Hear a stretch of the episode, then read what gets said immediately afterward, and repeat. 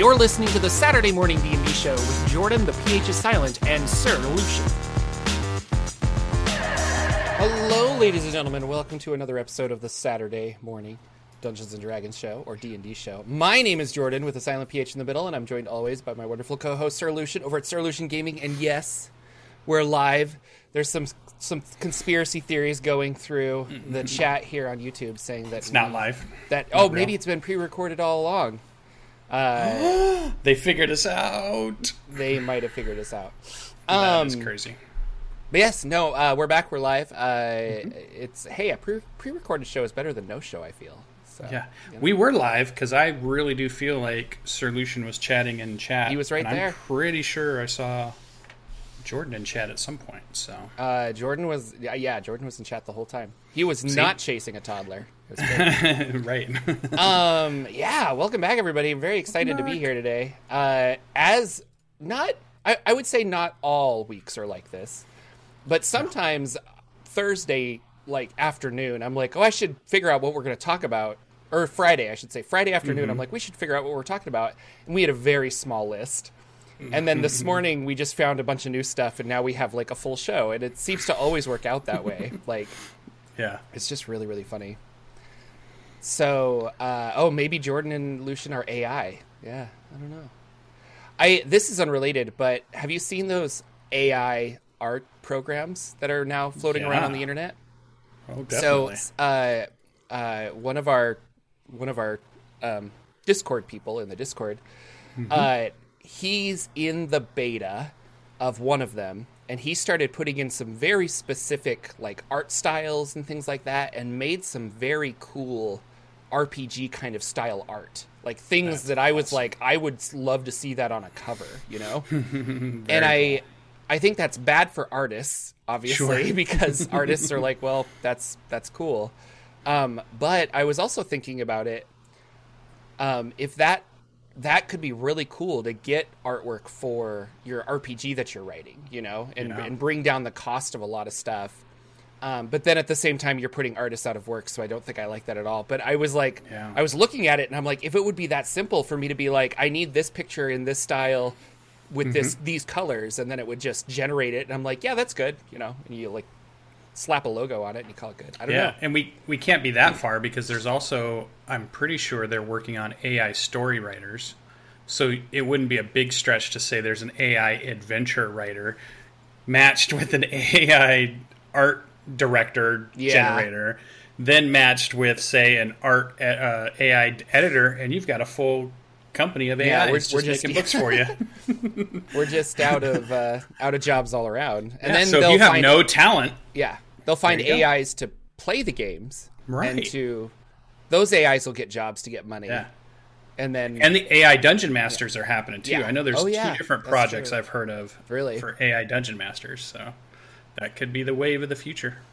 I don't know, it's crazy. And then We're ahead of the game, dungeon, because here at the show we're AI. So we're yeah, already we are ahead of the game. artificial intelligence. um, over there, that's uh, his actual name is Albert, and my name is Ah. uh, in, Ingenious, and together we are Mm-hmm. AI. I don't know.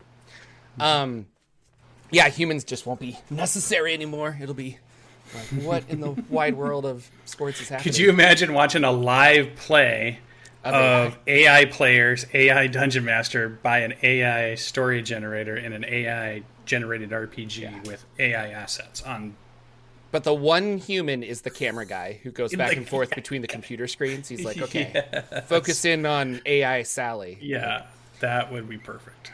Um, I wonder if that would be a full kind of evolution, like what happened Genre. in the the 80s, where like computer games got very popular, and D and D heavily influenced computer games in the 90s, 80s, 90s, and stuff. Well, I should say art role playing games, you know. Yeah. Um, but the concept of experience and things like that, just how do you rem- like? I remember when Pokemon came out, and then every other game was like, you got to collect stuff, and we Yeah. have two versions of the game, and like it. That was the gimmick that they're like, oh, Yeah, the gamers want gotcha this. gimmick. And I feel like D and D did that as well, but also um, stood the test of time. Like we still like experience. We still like Mm-hmm. Yeah. classes. We still like things like that. We like leveling up. Like a lot of people, I like leveling up. I love it. Um, but for me, I was playing so many of those video games that it was actually like way more fun to go back to actually playing the board games at the table Mm-hmm. Yeah. and get rid of the electronic element and make it more of a human element. And so I wonder if this would be a similar thing. But I do like the idea of like I kind of want like a dragon story and then have a, an AI generated adventure for me and then play it. I think that would be kind of fun. Mm-hmm. kind of like they and remember the first iteration of this maybe wasn't AI generated, but they had those books for. I mean, I was one of those kids who saw Dungeons and Dragons as a ten year old or eleven or twelve, whatever it was, and but then couldn't ever find it or didn't know that other people would do it again because that nephew's, you know. Brother went away. The only thing I could find were those books, were those choose your own adventure books. Yeah. And in my little brain, that was a leap of technology of what I can choose my own adventure and then I could go to another page and then the the story's different when I do that. That's like the analog version of you know like a, a, a generated experience like you're talking about. So yeah, we've only just expanded on that and you know eventually we'll get into the virtual reality realm of that and what that could bring to our mm-hmm. hobby. But I do like what you talked about too. It's a cycle, right? Because we probably go deep for a few years. Like right now, we're in the renaissance, I think, of tabletop RPGs, and it will probably wane at some point. I don't know if it's night now. I don't think it is, but you know, five, ten years, it'll be like, okay, we're all we've done it, we did it, everybody had a chance to do it, and it might go back to more everybody's playing. I don't know, MMOs or something comes back or some new Oh, thing and comes that's back. another we do thing, that for twenty years, Yeah. and then we come back and we're like, no, I want to get back at the table again. You know, so it's like this big cycle of Like MMOs were huge, and now Yeah. I feel like like uh, I don't know anybody that plays one now. yeah, hardly, know. yeah. Whereas like if you weren't playing World of Warcraft or Final Fantasy Eleven, it was like, wait, what? Oh, you're playing Star Wars. Oh, okay. And, and something like COVID is probably one of those things that could trigger a little bit of that too, because all of a sudden, if you force people inside, say for a year and a half, Yeah. well, the things they're going to look for after that are going to be things that are outside or with other people because they just mm. spent a year and a half with themselves or you know just their family. So Yeah. so I could see things like that happening too. So yeah, it's it's interesting to see where it's going and what's you know what could be next because we're still I think in that really popular time of tabletop role playing. I don't I don't think it's heading down at all. It still feels like it's going up and up and up and more and more people are seeing it and more and more people are getting involved. So yeah. Uh, we do. fun. We have some people in chat. They're like, "Well, I play Final Fantasy 14, and I know you played that for a little bit, so I guess I did I played a little MMOs are still around. I just Yes, yeah, I'm sure there's World of Warcraft players, and yeah, yeah, yeah. it wasn't everybody was playing it. Um, in the news, uh, Radiant Citadel comes out July 19th. Ten Uh, days. Chapter 10 days, yeah. So chapter 1 is available on D&D Beyond for free for anybody. Go pick it up and read it. Um, it's not uh there I mean it's it's just kind of like here's the Citadel. I think I mean it's just a teaser, let's be honest. Um, it is chapter 1 from what I can tell, but you're you're not getting a lot of um there's not an there's not an adventure here yet. It's kind of the you know let's set up this world and stuff. But it looks pretty cool. I'm again we've been talking about it that I'm I'm very interested in it, um, and I really like these crystal animals in the art. Like there's a there's like a ruby pangolin of all things, and a, a obsidian raven that's like or an eagle that's flying around. So it's it's cool. Uh, oh, amber scorpion. Like I I like this a lot. So I'm gonna yeah, it's a book I've Curious. decided I'm picking up. You know, 19th, I'll go down to my store and pick it up for sure. Um, oh, and I wanted to talk about um, Tome of Heroes came out. Are you familiar with this by Kobold Press? I feel like I've heard it, but I've not looked at it lately, so I'd have yeah, to be well, reminded. they had a Kickstarter, Tome of Heroes, and it's a bunch of uh, feats and class options, like all you know, it, the Yeah. like it's ex- it's Player's Handbook three for all intents and purposes. Um, intents and purposes, that- yeah. Uh, intensive. I can't read it right. Intense? They're camping? What? Yeah, something. it's not in teepees, I'll tell you that. Uh, so I received my copy, which was exciting, and I was going over it the other day. There's uh, there's a couple of them that are not uh, as robust as other ones, where I kind of read that and I'm like, well, I wouldn't want to play that because that's just weaker than this other version that exists. Oh. But I think they were making this before. Uh, I think the Kickstarter happened before Tasha's. Maybe not. some anyway. There's a couple of things back and forth that are in there. Uh, they did include a Warforged style race called Gearforged, which is like okay, Okay. You made a Warforged race. Uh, Nice. And one of the one of the ones that stuck out at me that I thought was kind of interesting is there's a barbarian that when you rage you grow spikes like bone spikes, and then Ah. if you like grapple somebody they take damage and i was just like well i want to play that just because it's hilarious like and it made me think of like uh that x-men evolution mutant Yeah, uh, spike yep.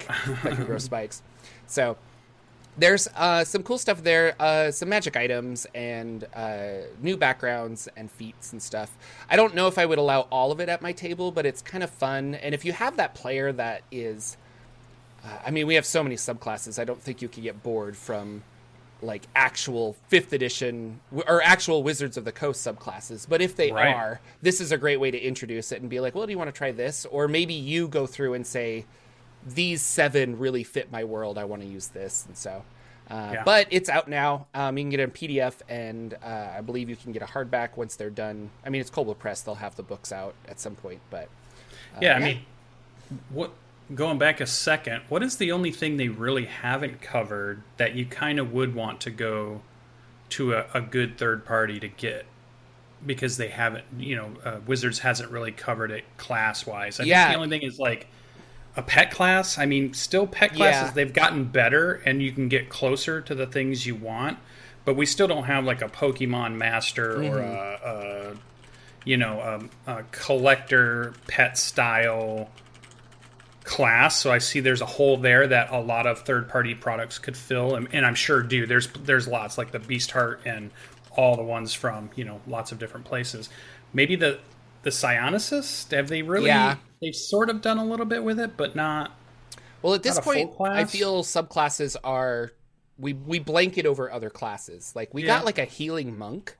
Do you remember that? I forget the name Yeah. of it.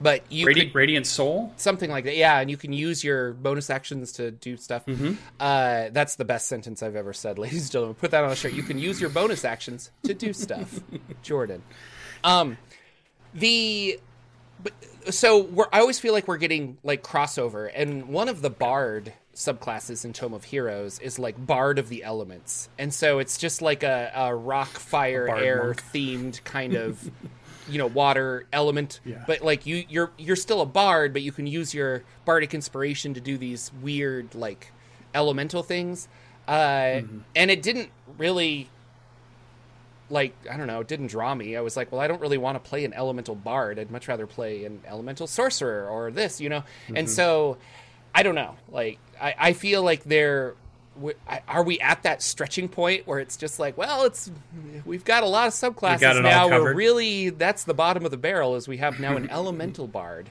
Uh, You know, but- I think of that a lot, but then if you start flipping through, like, say, Pathfinders, sets of classes and True. subclasses, your brain will go, What is going on here? And why don't I have this in Dungeons and Dragons? They have come up with some stuff that blew my mind going through this mm-hmm. game. And I'm like, so I always think, just like you do, if, if I. My first thought for Dungeons and Dragons is they've got it covered.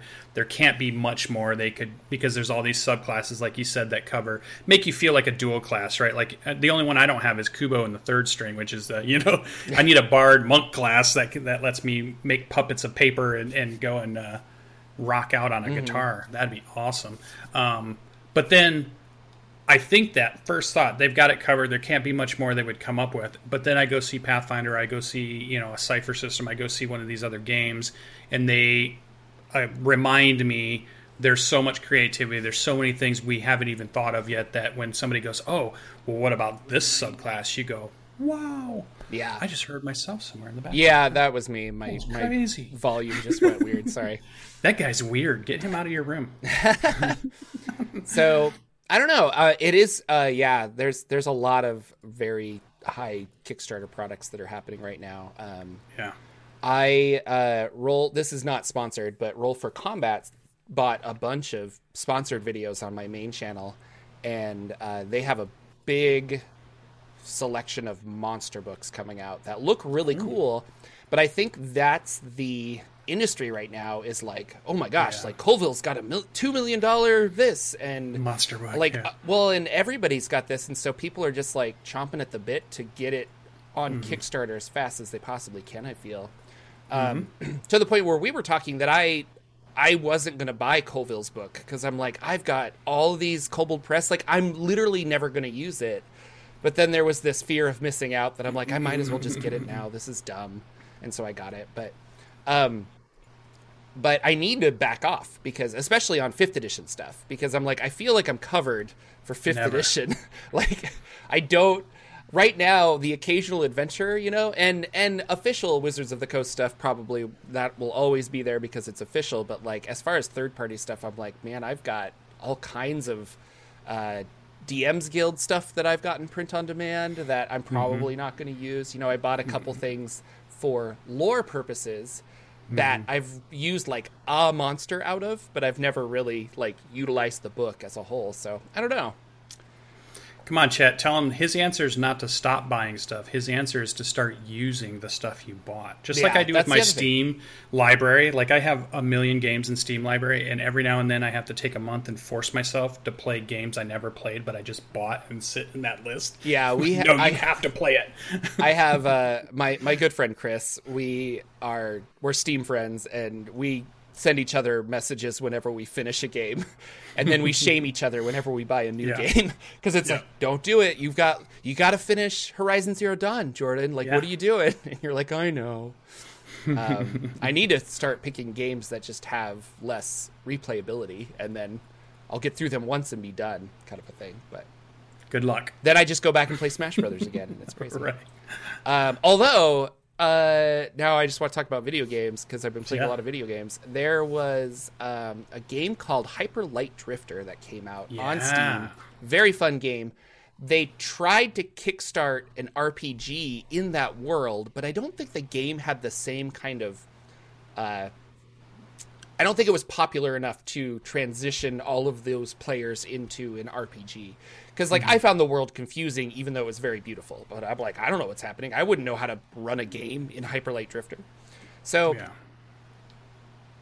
there uh, was another game that I picked up called uh, Na- Naru- Narita Boy, and it is uh, there's a Japanese programmer, and something happened to him, and and it's kind of like Tron. You're the character. You're like the little program that needs to go into the universe to fight off the evil programs to save his mm-hmm. memories and hopefully find out what happened. So it's kind of this platformer, but it's also a mystery of what's going on.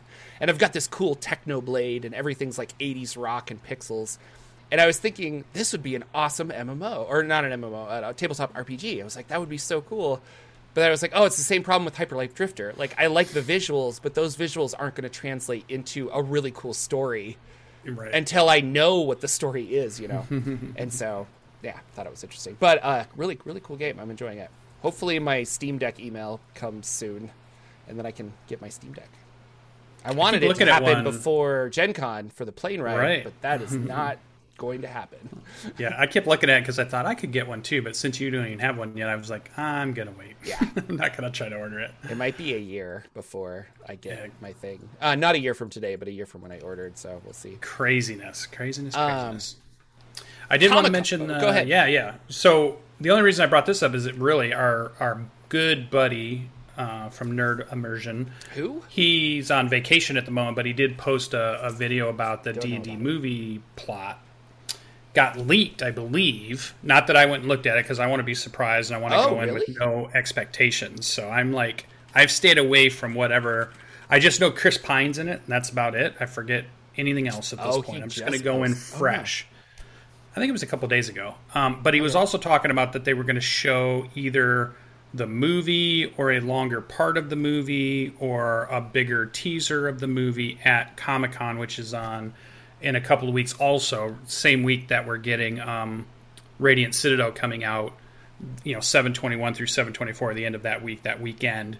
Um, Comic Con will be happening. So I wonder if we'll get some announcements there. We'll start to see more stuff about the movie. Yeah. We might see another drop of a trailer of some sort. Maybe we'll get to see kind of where they're going or what they're doing with that.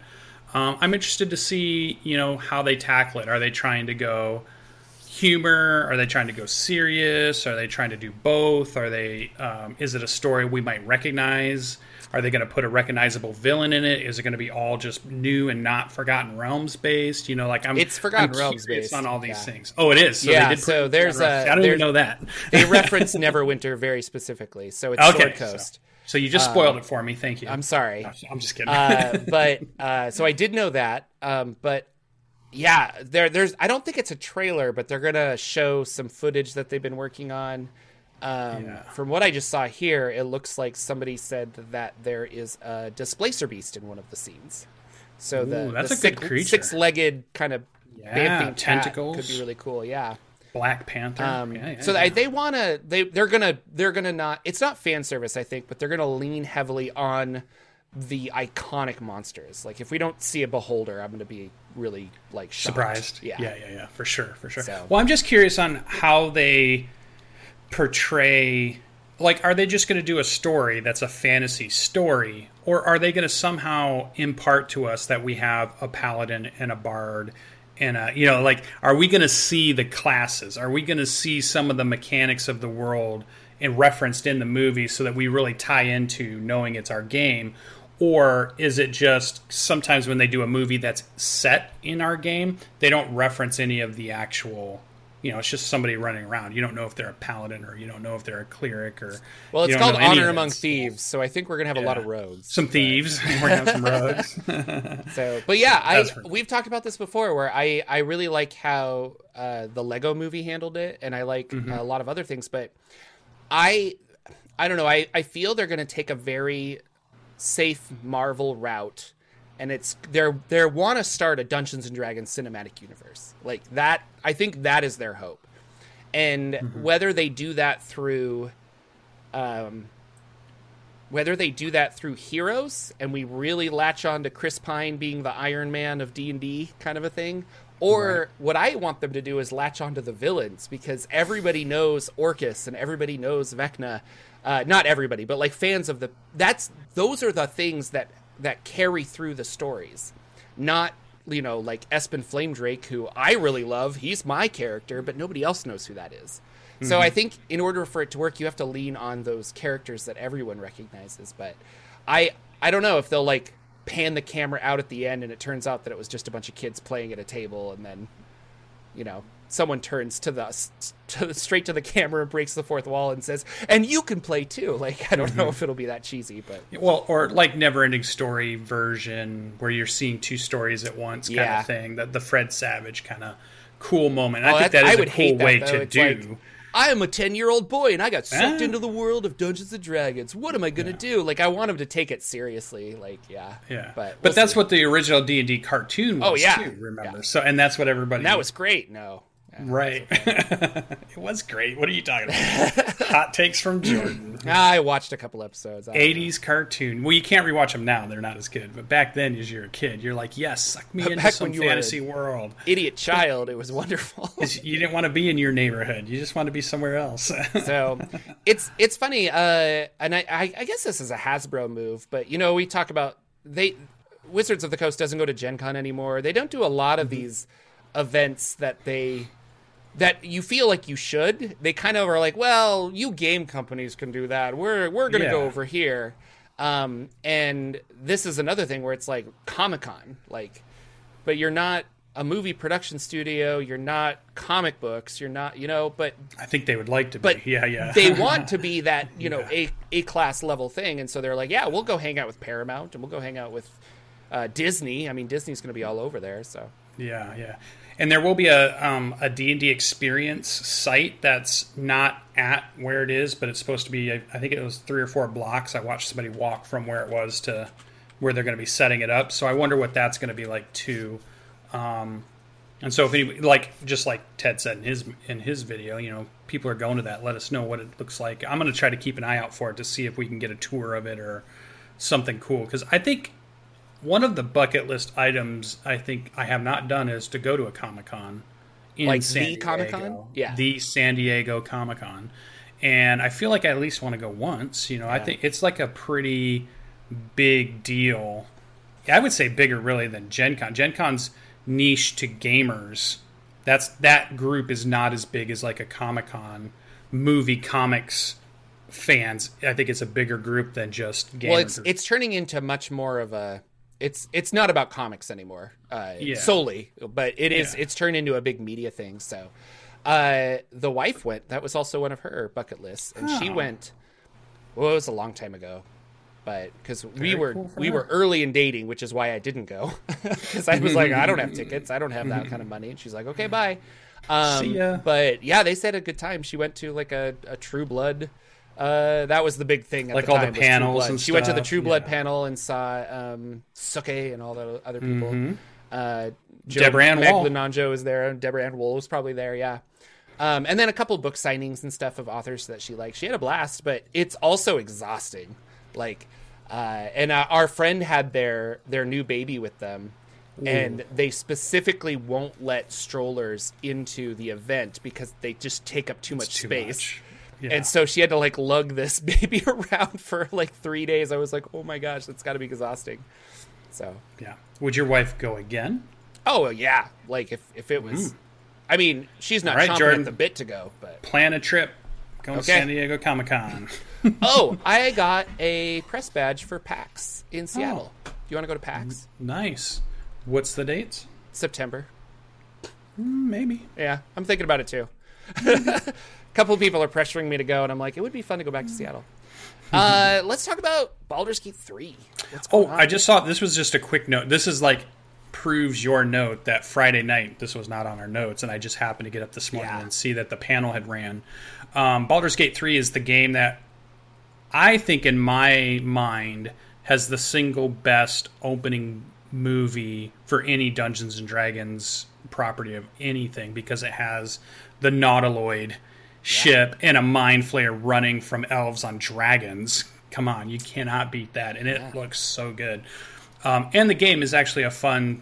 They, what do they call these? The CRPGs. The you know they're the, they're in the style of uh, original, you know, Baldur's Gate, Original Sin, Divinity.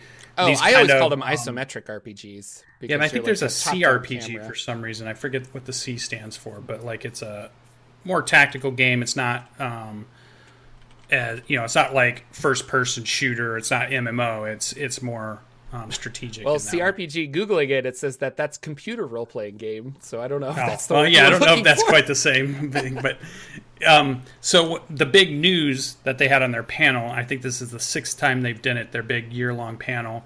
Uh, patch eight is out, and now they have added the gnome race, which I think gets them very close to having all of the races from the player's handbook. And they added the bard, so now Jordan can play a bard, which I, think do like bards. pretty fun and cool. The only thing missing, I think I heard, was paladin and monk maybe but everything else is in there now i think Really? so they've really expanded what's in the game it sounds like if you tried it months ago or a year ago Yeah. two years ago a lot of that stuff has been tightened up a lot of the dialogues have been Well, is know, it is it playable in the sense that I get a full game? Like, who, can I finish no the story, they or is it still that chapter one? they one? cap it. Like, It- I don't think it's chapter one, but I think they cap it around one or two. Chat can check me on this, but they haven't let people see the later parts of the game yet. But when I played it, I put in like four or five hours, and I still hadn't gotten to the end. So Okay. it's a lot. And I was I was trying out the druid, and I was trying out um, the ranger, and I was trying out a wizard. And So I spent have a ton of time. yeah, they have the main classes, but do they have all of the subclasses? Like, can No, you they be like usually a- have a couple of the Okay. subclasses. So you're not, like, all. yeah, I'm, I can't be a necromancer wizard, but I might have the not yet. evocation or something or whatever. So Yeah, it's it's a lot of players' handbook stuff. I don't remember seeing any like Tasha's or any of that stuff. It's really focused on 5e rule set, players' Yeah. handbook available stuff. I think they will get there, and I think they have a route to that's going to be their DLC stuff, or that's going to be the stuff they add in um, to get all these different things. But I think currently it's just getting most of the players' handbook stuff in. But I mean, even that is a pretty big feat because just imagine all the spells you gotta you gotta put in there, all the mechanics you're having to work around that. There's lots of monsters you're putting in there to, to actually make the story. Um, so there's a, I just it has yeah, been I, pretty fun. I agree. I just it's just funny that I mean, I'm, I'm looking at my shelf where I see Baldur's Gate Descent into Avernus, and I think that that was a tie-in. Like they changed that to the title Mm-hmm. Baldur's Gate to tie in with the game, and the game's still not done. And I'm just like, well, I I would love to play it once I once it's done. I guess I don't know. Yeah. Well, and the thing they said that I saw um, that's been kind of being said about the people that are kind of watching this, it feels like this patch was the one where a lot of really high end polishing is happening, and they feel like the next few are get it to the goal line stuff. Like Yeah. not so much keep adding in new content or, or figuring out how to add new mechanics. Because even adding a bard to a, a computer game, imagine the mechanics of the bard class are very different than the mechanics of a lot of the other classes. Um, so now that they have that piece in, that would have been that would have taken new engineering that they didn't have for the other stuff. Whereas I think now, from what people are saying, the patches are about cleaning it up, getting rid of the bugs, you know, making sure the story pieces is are are ready, and then get it for the Steam release and the Yeah. and the actual full release. So maybe Well, I hope I hope it's better than Sword Coast Legends because I was very disappointed with that game and I was very excited for it. yeah, yeah, it plays really good. And I the one that I love a lot is the Pathfinder one, Wrath of Righteousness. Yeah. and that one is really good. So I'm hoping Baldur's Gates three is just as good as that, and um, there'll be two of those big games like that out there that are fun. cool. So Uh, remember, I I don't think it was last Halloween. Maybe it was a couple Halloweens ago. Halloween. We got the uh, all those spirit stores and wizards teamed up with Spirit Halloween, and they came out with like the Drizzt swords and the the bow. Do you remember all that stuff? Like I bought the I not. swords; they're on my wall. uh, they're doing this again, and it just kind of cracks.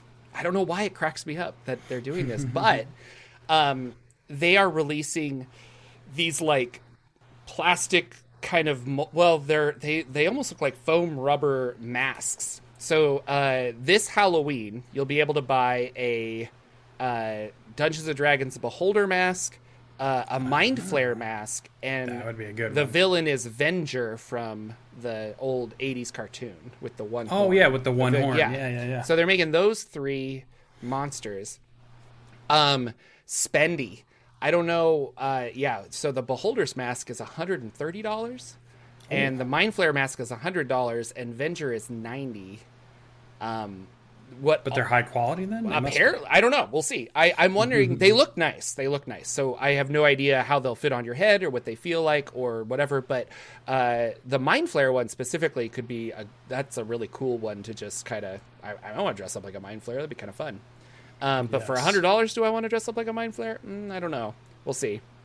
Um, but what's funny is like the the Venger mask says uh, shipping will begin in August 31st of 2022, and I'm like, okay, that makes sense.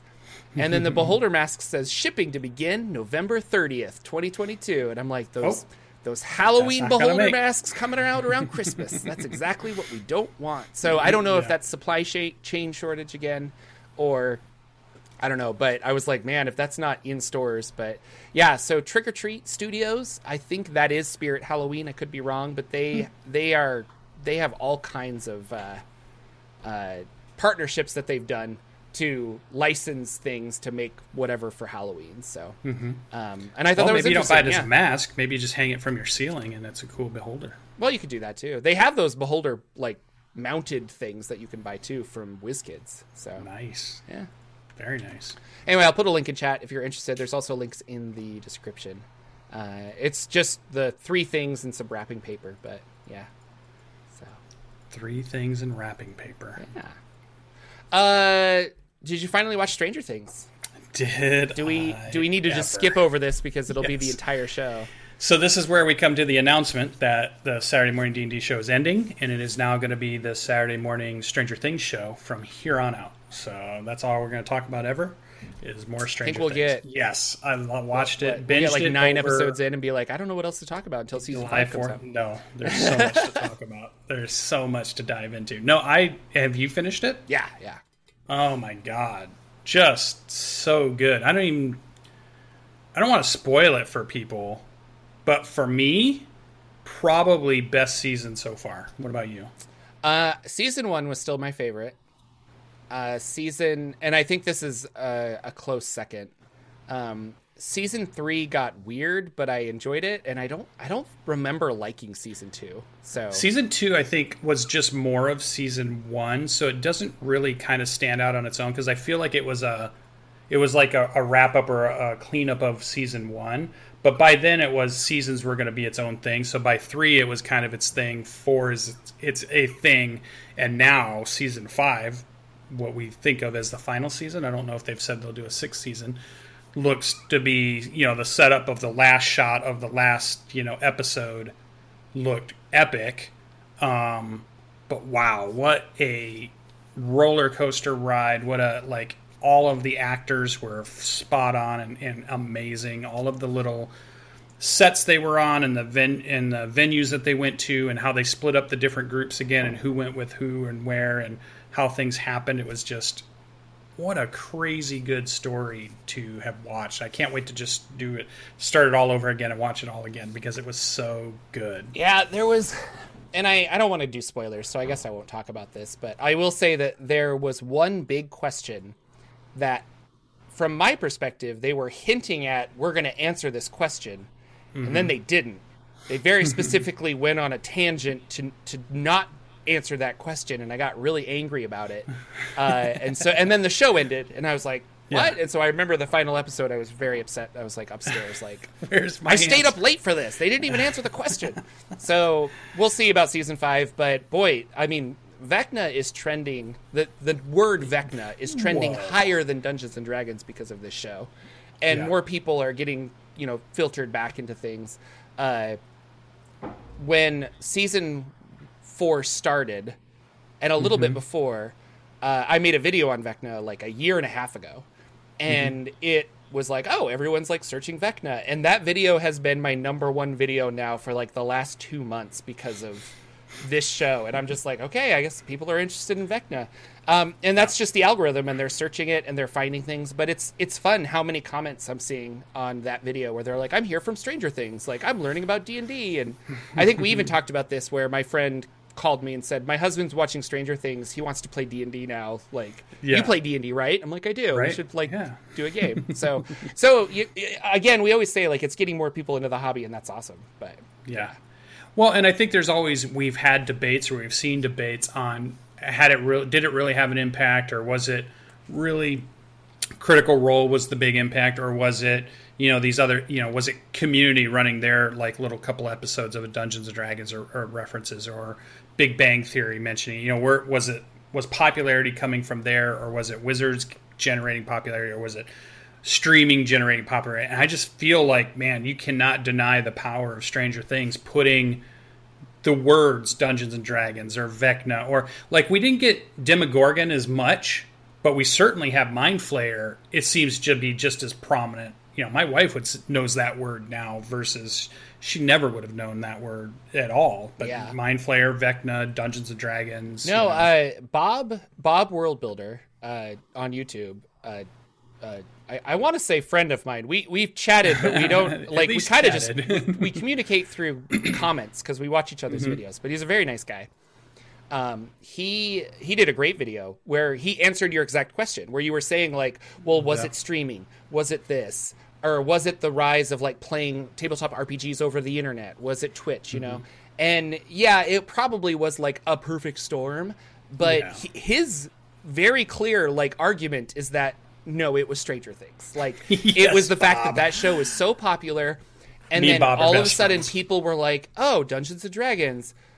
I've never thought to play it because like my mom said it was the devil and now mm-hmm. we don't care that or people aren't as wrong. scared of the devil as they were back in the 80s and 70s and so it's like yeah. okay because yeah. um, I remember the 90s where it's like burn your Pokemon cards. They're gonna lead you down yeah. to hell. And you're like it's Pokemon. Like it's brightly colored Japanese cartoons. Come on guys.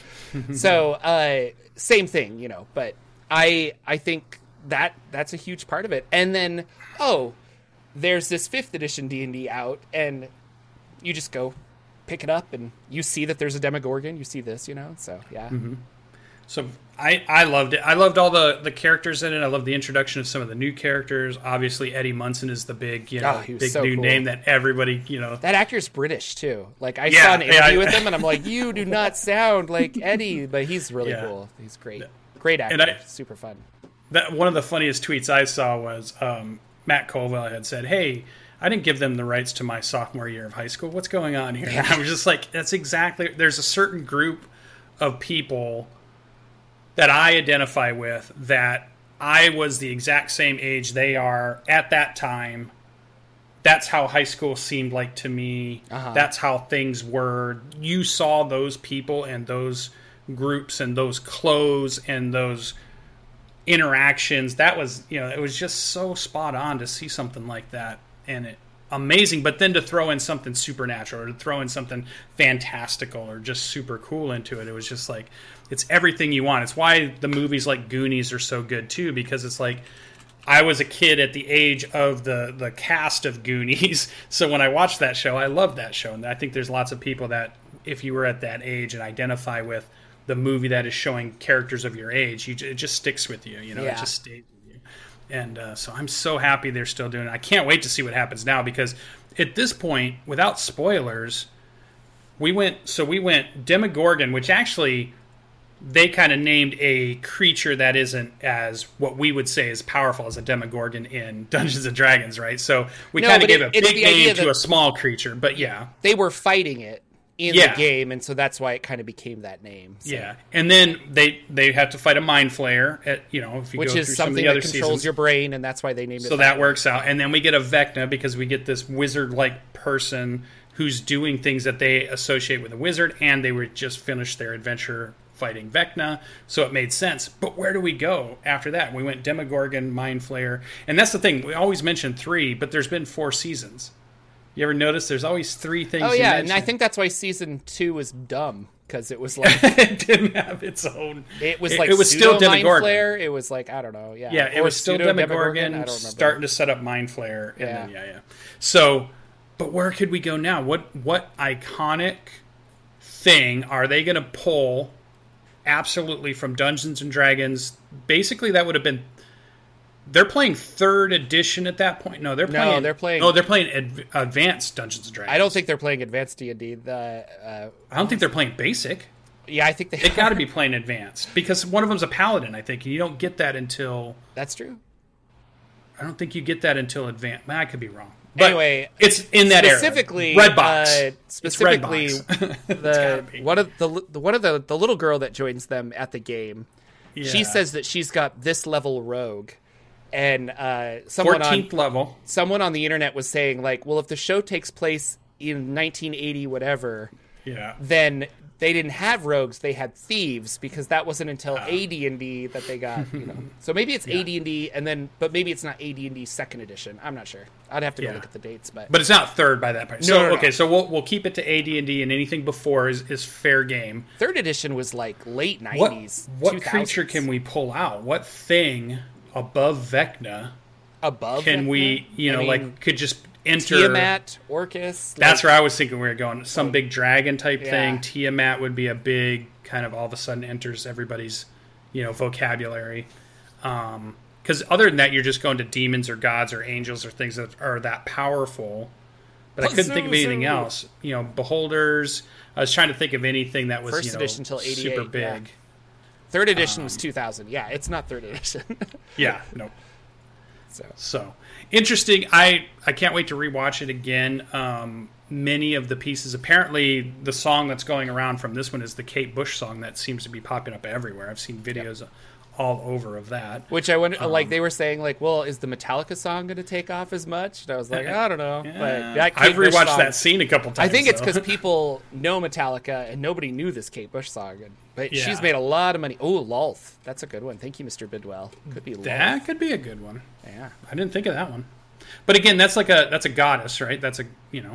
yeah, but That, she's then the you're evil then you're getting into pantheon.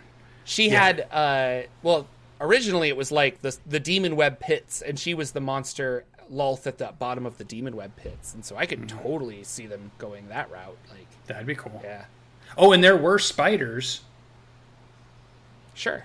prominent in fourth in in season four. They kind of were that was a big theme with one of our bad guys there. I won't spoil too much, but it was a theme. too much So spoilers. maybe maybe we're guessing it. Okay, we'll come back next Saturday when we talk about the Stranger Things show. Um, real quick, uh, WizKids announced two really cool, bigger minis. Um, one of them I didn't know about, but uh, these are magic items in D and D, classic magic items apparently. And one of them is the apparatus of Kwalish, which is the large crab-looking tank that Yeah. you have. You pull different levers and it does different things. Um, but uh, you'll be able to put your minis in it. Like it's this huge looking thing. It looks really cool. Um, and the other one is I've never heard of this one, but apparently it's a classic, like the apparatus of Kwalish. This is the mighty servant of Luke uh, Leuk-o, and it looks like a big uh, Gundam looking mech thing. Uh, and I want it more than I've wanted a lot of things in my life. Because Um, you want Gundam. and you can take off the top and put your mini on the inside. Oh, it's so cool. So uh, they're going to come out Q3 of 2022, which starts in uh, November, I think, is Q3. You- So I was just at uh, last week when I They look went cool. to the game store. They have a whole wall now of the painted Wizards of the Coast official miniatures. That thing is taller than I am now. Some of the boxes of the dragons are this big. Oh, yeah. They've got them stacked up. I have had no idea how big the miniature thing got until you see them all the possibilities that you can get right now stacked in one spot. It is floor to ceiling miniatures after miniature, and these are the painted, pretty good quality. Some are really fan- giants that are giants and Yeah. dragons that are dragons. And well, they have AI that are generating them now. Yeah, So you can get like, the really the fast. yawning portal. Yeah, They had the big yawning portal box. You know, you could pick that up if you wanted. It was like um crazy what they're putting out. we we were looking. Na- uh, DM I'll take Nathan and I, uh, DM Nathan and I were at free co- free RPG day, and we saw the yawning portal, and I was like, "That's really cool." And he made a very good point where he was like, "But I feel like you could buy this generic terrain Oh sure. for less, Oh, be able to yeah. build that almost exactly." And then at the end of the day, you could still tear it down and use it for something else. Whereas that's like a very static piece of something. Yeah. And so I'm like, And- it's cool, but but you're right. I, I don't think I would ever want it. and the prices Yeah, on these things are wow. I, I There was like a three hundred dollar buying all Tiamat that was hanging out there. Yeah. Yeah, that's there. Yeah. I was like, wow, these are crazy. I'll take a picture next time I'm in there. If I go this weekend, Yeah, there you go. I'll grab a picture and throw it up on Twitter so people can just see all in one spot. And they're not the only ones doing it. I saw some Pathfinder ones were out there. I saw like third party ones had like um I think they were called Warlock tiles or That's or WizKids, something yeah. like that. And Yeah. then but there was also some other companies that weren't them that had their displays Yeah. up too. So there's Dwarven definitely other people doing it too. You still can do the unpainteds. There was a spot for the unpainteds. That wasn't as big, but these were like the colored plastic or already painted or already done up. So you just pick it up and off you go. So Yeah. If you're huge into miniature games, I mean, it sounds like you can get spending lots of money. You can get just about anything you could possibly want. Yeah. Uh, boy, and they're pretty. Don't get me wrong. So I don't know. We'll see. Um, Very cool. let's talk about the game we played. So we played. only game I played. Yeah, we played Invisible Sun. Um, if you guys follow the show, you probably know that we we did this a while ago, where we played. It was supposed to be a one shot that turned into two nights because we're learning the system and chuckleheads like to chuckle, and so we don't really get anywhere. But uh, Indoor Adventure was really pushing us to finish it because he really liked the Invisible Sun system, and I said, okay. So Yeah, three he months, the bug. Three months later, we get back together to finish Invisible Sun, the, the one thing. No LB though. Shame on Um, Yeah, you, LB couldn't make it, so it was just uh, uh, Lex and Lucien and Indoor Adventure and myself.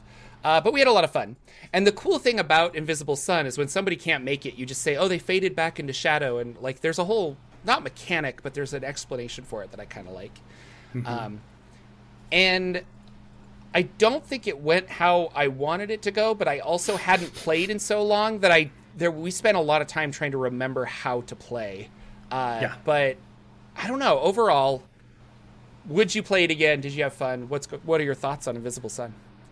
Yeah, I I like and am interested in the world Yeah, and what we've got to experience.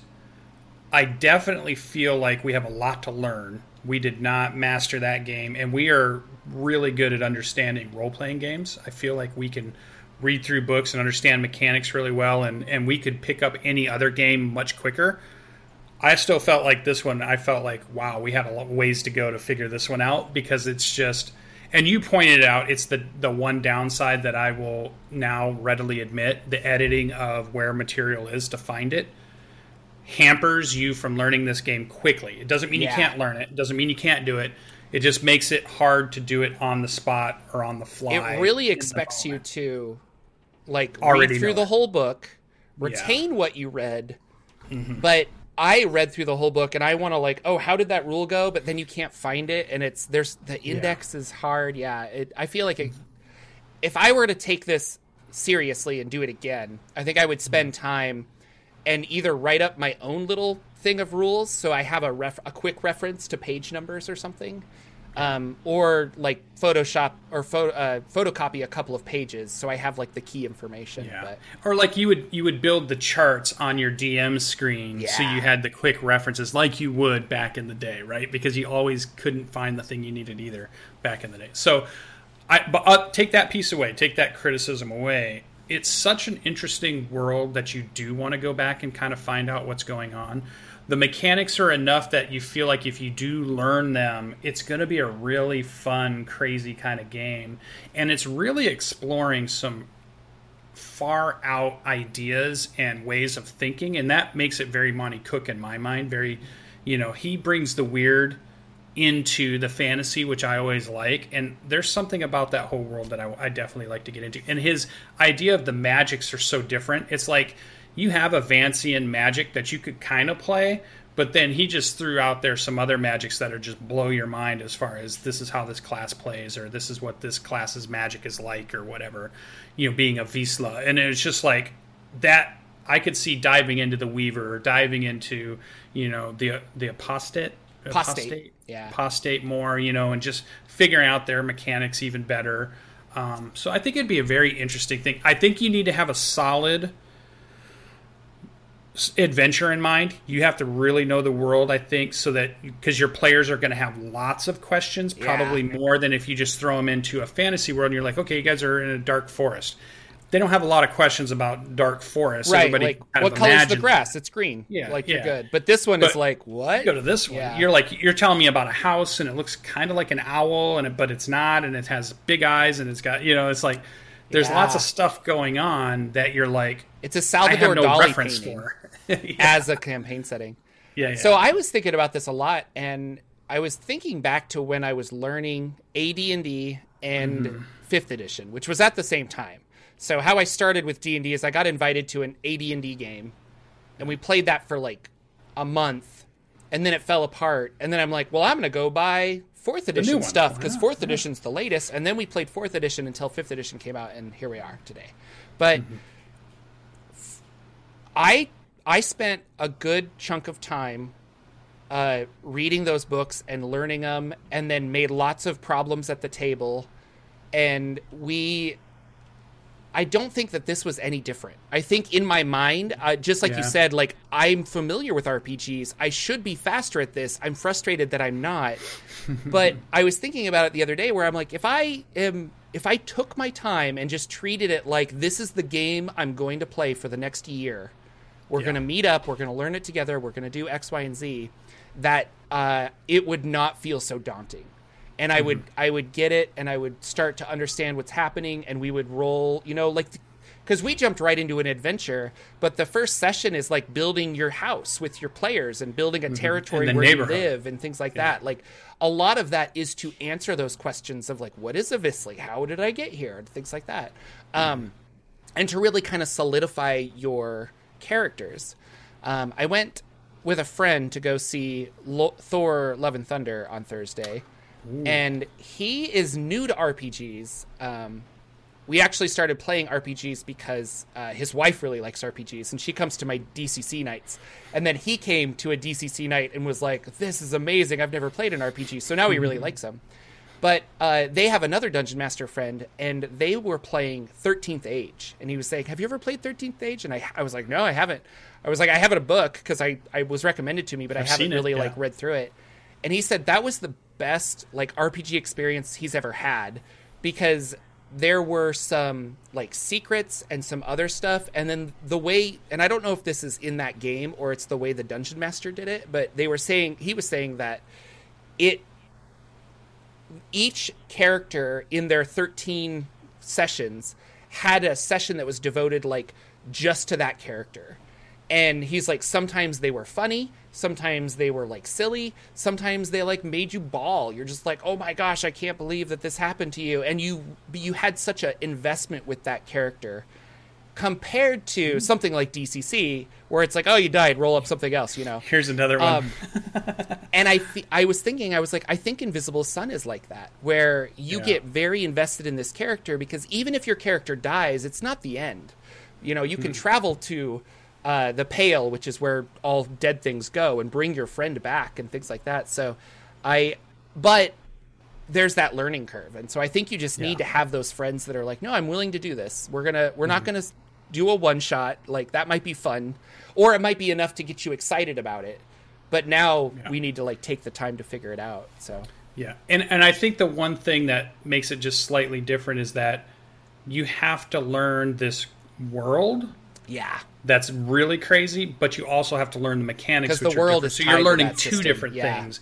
Because like we could learn mechanics, but then like you would change the color of the sun, and all of a sudden that would change what's going on, and then like there's this whole line of sons and I think eventually a good player who understands this world and understands all that, that's an amazing thing that's happening when when that's transitioning and and you're going to these different places and maybe you're going to these different neighborhoods and you're you're experiencing these different stories but there's so much to try to figure out what that is or what a what a what they call a magic item, you know, an ephemeral. Ephemeral Uh, object, How yeah. would you use it? How yeah, you and you're like, you don't just call it a magic item. things? He's got these funny Yeah. names for everything. That it's Everything like- has its own name. Everything is different, Whereas you know, in some way. Fifth edition, they called it advantage, and you're like, well, what's that? Well, you roll two dice and you take the higher. I instantly remember the word. I instantly know what it does for the rest of my time.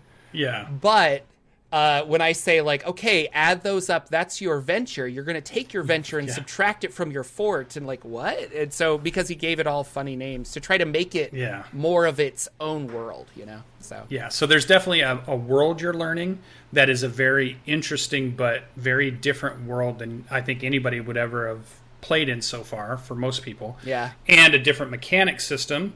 So you're learning two things at once. So that's the only thing that I think makes it a little tougher than some of the other stuff that you pick up. But I, I agree. It is that same feeling of if you devoted yourself, I think you would get it and you would be able to tell some really fun and cool stuff. and I don't think it would be as intimidating as we're making it sound.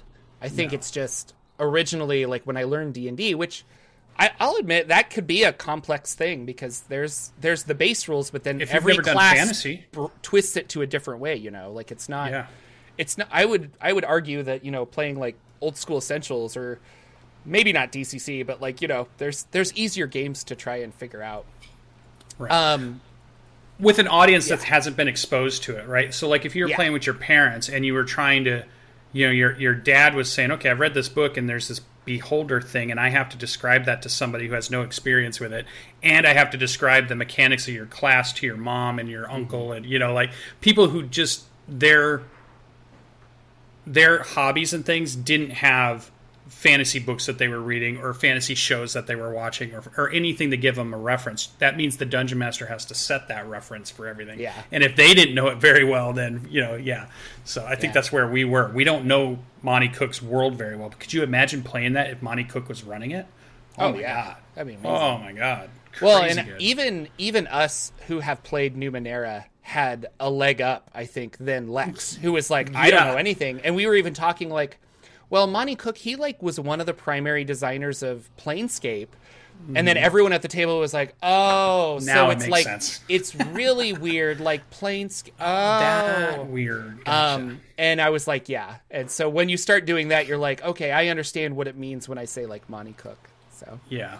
Um, Yeah, but it was fun. If you're if you're interested, guys, we have. Uh, I haven't finished editing this episode, but I did record the audio, and I'm going to put it on Patreon. Mm-hmm. So uh, you can listen to the the first half of the one shot our thoughts about it, and then the second half of the one shot I'll upload eventually. Um, but it was it was fun. It was interesting. So My favorite statement you just said was that adventure didn't really go the way I thought it was, did and I'm not. thinking you've got indoor adventure, you've got Lex, and you've got me. How could any adventure go the way you think it's going to go? yeah, well, well, yeah, and I think it was like. I think I left and I'm just like, I hope they had fun. And then I was like, Yeah. well, they did because they, you know, we had fun. But Yeah. Uh, but overall, it was just kind of this. It was. It felt like a very anticlimactic ending, and I th- and I think you wanted to fight something, and we Oh, never I- actually fought anything. And so yeah, I was like, everybody well, was very anti-fight. yeah, they all wanted to really negotiate with this. yeah. this So we didn't even really talking fight to. it. Yeah, we didn't like- get into combat mechanics, so we So don't know like, what those okay. look like. It was funny. Uh, hashtag drought Patreon game. Yep, we're we're gonna get on it. That's right. Um, that's our show, ladies and gentlemen. Unless Lucien had anything else you wanted to say. Nope, I'm gonna go out to dinner with my lady here, Ooh, or lunch, very brunch, nice. something like that. I'm gonna uh, trim a hedge with my hedge Wow. trimmer. I know. Very cool. Hashtag dad things. I don't know. Anyway, uh, this was fun. We'll be back next week, maybe with some more uh, teasers and stuff. We'll see if Radiant Citadel gets any more information before we leave. Uh, thank you guys so much for watching, and we'll see you uh, next week if not before. Take care.